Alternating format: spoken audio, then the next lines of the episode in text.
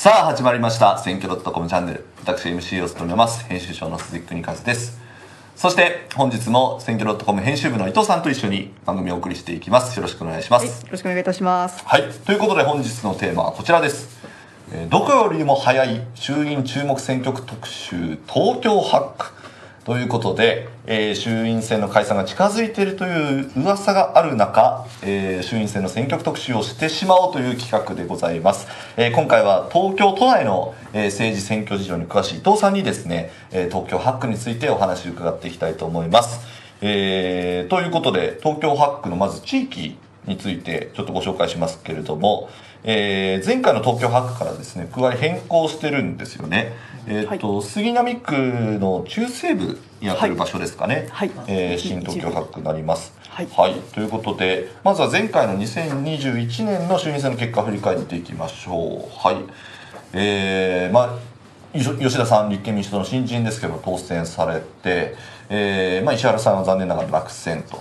えーいう結果でした。これは伊藤さんどう見てましたか？非常に衝撃的でした、ね、これこの時伊藤さん都政新報そうですですよね、はい、そうです、はい、ままさに取材されててあ、ええ。そうです。あの都政新聞国政はなかなかちゃんとはやらないんですけど都議会議員選挙までなんですけど、はい。ええ。ただやはりあの、ね、石原伸晃さんっていう非常に重鎮の方が、まえ。えあの負けてしまったっていう。で比例復活も、まあ、果たさなかったって比例復活もできなかったですからね、はいこれやっぱり、えっとまあ、この時の選挙を振り返ると、まあ、そもそもま長年やっぱ石原さんが勝ってきた選挙区でどうしてこの吉田さん勝てたと思いますか？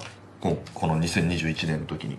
まあ、よく言われているのは、吉田晴美さんというあのまあ野党系の候補の方が、あのまあ令和さんたちとも組んで、あのその勢力をまとめられた結果っていうのは、まあ、組織的な話もありますが、うん。一方でですねあの当時やはり自民党さんの中でなかなか一枚岩になりきれていなかったという、まあ、自民党さんの中の事情もあったというふうに聞いているので、まあ、そういったところが相乗効果であの非常にこうなるほど。はい、まあそうですよね。これまあ一時あれですよね。確か山本太郎さんも出馬表明されてで,、も結局、まあ、撤回されてという、はい。まあ、そういう意味でやっぱり野党が一つでまとまった、えー時にこういう結果が出たということですよね。そうですね。はい。なんか確か米重さんもあのこの野党がまとまればこの結果になるのは当然だみたいなコメントしてましたよね。確かにね。それも懐かしく思い出しました。ゼロ打ちです。ゼロ打ちでしたね。はい。ということでこちらを踏まえて今回はどうなりそうでしょうかということですけれども、えー吉田さんと石原さん今現時点で、えーもうまあ出馬しそうだということでさらに日本維新の会もこうした擁立する可能性があるのかなと思うんですけどもこちら展望どうなりそうですか？そうですね、ええあのーまた体制が整えば、うんどうなんでしょうかというところなんですけど今はね、うん。東京8区は非常に話題になっていらっしゃって、はいはいあのえーとまあ、吉田晴美さんの国会中の態度をめぐってやっぱり令和新選組さんの方がちょっと怒ってらっしゃるみたいないざこざもちょうど、ね、今今まさにというところだと思うんですけうん。どツイッタートレンド入りもしたりとですね、いろいろとまあそういうふうな組織同士のまああの鞘当てというか、うん。えっとそういったところも始まっていると思いますので、うん。まあ、この選挙区めぐって、まあ、今後、まあ、野党勢力どのようにまた固めていくのかですとか、うん。もしくはあの自民党さんもですね今あのこの後出てくる話ではありますけれども、うん。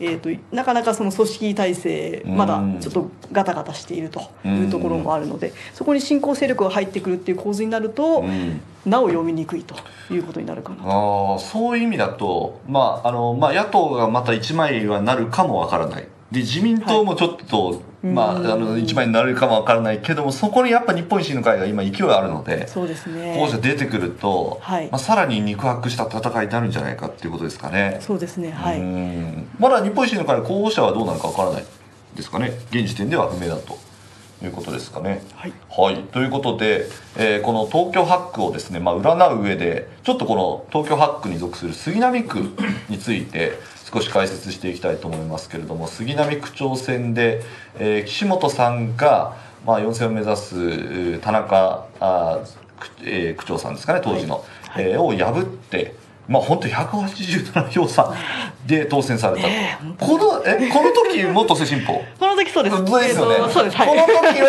はい。あれですよね、まさに都内の首長選挙なんで見てますもんね、えー、とそうそうでしたね、はい。どうでした？もこの時。この時も非常にハラハラしてまして、ハラハラしてましたよ。はい。ただやっぱりまさか田中亮さんが負けるなんてっていう風なところもあったので、うん。本当にこのすね187なんていう数字でうん。こうひっくり返るっていうのは本当にこれも衝撃的なあのえーと選挙結果でした。そうですよね。はい。まあそれ以上に衝撃的だったのはその後の区政運営についてもね非常にこうインパクトがあるかなと思います。はい。えそのいどそういう話はどっからこう漏れ聞こえてくるあのまあ方々からいろいろ話が出てくるんですけども、あのちょっと面白い話があったのは、あのちょっとこう杉並区の方と話している時に、岸本さんってやっぱりリーダーシップがあってですね、あの非常にこう女性としてこう、うん。まあ自立したあの方でいろいろこう自分なりの広報もするし。うん。あの区長会見するようになったのも確か杉な、えー、と岸本区政になってからからですね。はいうん。聞いているので、まあ、そういう改革をやり遂げたっていうところで、うん。あの小池さんと似てるなっていう話がありまして、はい。はい、ただまあいろいろそのお二人ともねアプローチの仕方とか全く異なるっていうことはもちろんあるんですけれども、それいい意味で捉えていいんですか？ああのいい意味で私は言ったつもりではあったんですけど、あのまあ中にはあのそういうまあ悪く言ったらリーダーシップ反面独善性みたいなあうんの話ををしてる方もいらっしゃいましたということで、うんはい、非常に今杉並区面白くなってきてる。い。やでもそうですね、はい。非常にやっぱりあのいいろいろなやっぱりこう新しいことに前向きな意欲のある方だなと思いますけれども、えーそして、えーこの岸本区長誕生して今年の4月はい。杉並区議選統一調整と一緒に行われたこの区議選で女性議員なんと過半数になったと、はい。これもなかなかすごいですね。そうですね、ええびっくりしましたねこれもね、うん。はい。そして自民党はなんと改選前の16議席を9議席に減らしてしまったと。これも衝撃だったんじゃないですか。そうですね、ええはい。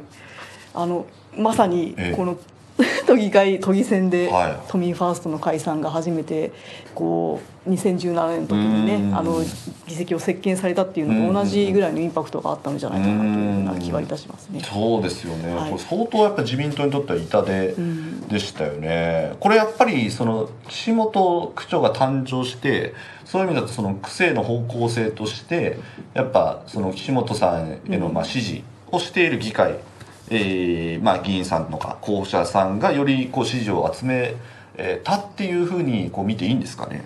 私はそのように見えるのかなというふうに思ってますね。うん。やはり区政が転換したっていうところでもあるので、うんそういうふうなまあ新しい改革をこう求める民意っていうのは一定数うん。必ずどの選挙にもあるものですので、今回まあ日本維新の会さんの躍進っていうのはまあそういうふうな民意のが背景にあるのかなというところを考えると共通しているところはあるかなと思います。うんなるほど。これやっぱ東京都内のですねまあ杉並区が今まさにちょっと変化してますけど、まあ、そこの隣の武蔵野市、うん。そして小金井市と、まあ、非常にこうリベラルが強いはい。こう中央線中はい。央線沿線。というか、はえなってますけどこれはこうなんか関西だとね維新がこう勢力広げてますけど東京だとまたちょっと違う動きになってるなという印象なんですけど伊藤さんどう見てますか？そういう意味で言うと、うん。今回の統一選で女性区長が誕生したところが、まあ、江東区、豊島区、はい。はい。ええーとごめんなさい。あともう一つが足立、えー、とでその前に品川ですね。あそうですね。はい、品川がありましたね。ありましたので、はい。はい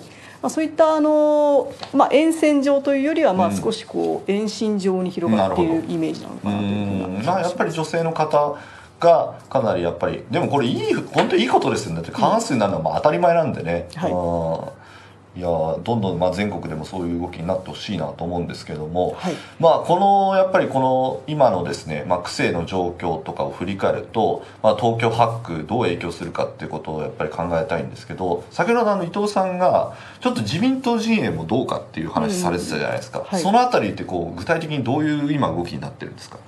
今はですね、え。あのーちょっとまあ区議会の話になってしまうんですが、はいあのやはりその、まあ、区長をしていた岸本区政をしているこう、えっと、勢力と、うん。まあ、あのもともとまあ自民党勢力を中心とした勢力というので、うん。まあ、あのちょっとこう、ぎえー、と衝突しているような形にはなっているそうで、うん。まあ、それで議長の人事権をめぐってですねあのもとのもと議長ってあの予定されていた議員さんがなるっていうのが慣例としてあるんですが、うん。うん。その予定していた方ではない方が、えー、と議長に選出されるというふうな事態に発展していまして、まあ、あのこれな何が問題かというと、そういうふうなあの調整をした上で決めるような重要な人事っていうところがその調整がまかり通らないというはい非常に機能不全に陥ってしまっているっていう一のが、時が万事ですよね。そうですね、はい、思います、ね。議長人事調整したのにその通りにならなかったってことはもうそれ以降のいろんな調整が必要な案件全部そうなる可能性あると、うん。そうですね。いやー、い。これはなかなか大変そうですね、育成運営はね。なのであの新しい風を求める民意に沿って選ばれた議員さんたちが本当にどのようにその中でこう回していくか円滑化していくかっていうところは、うん。あのそれはちょっとですね、えっとこう民あの選んだ後も見ていかなきゃいけない部分ではあるかなと思います。うん。あの人が変わればいいという話ではないと思いますので、うんそうですね。それでまた形作っていくという作業が必要になることを考えると、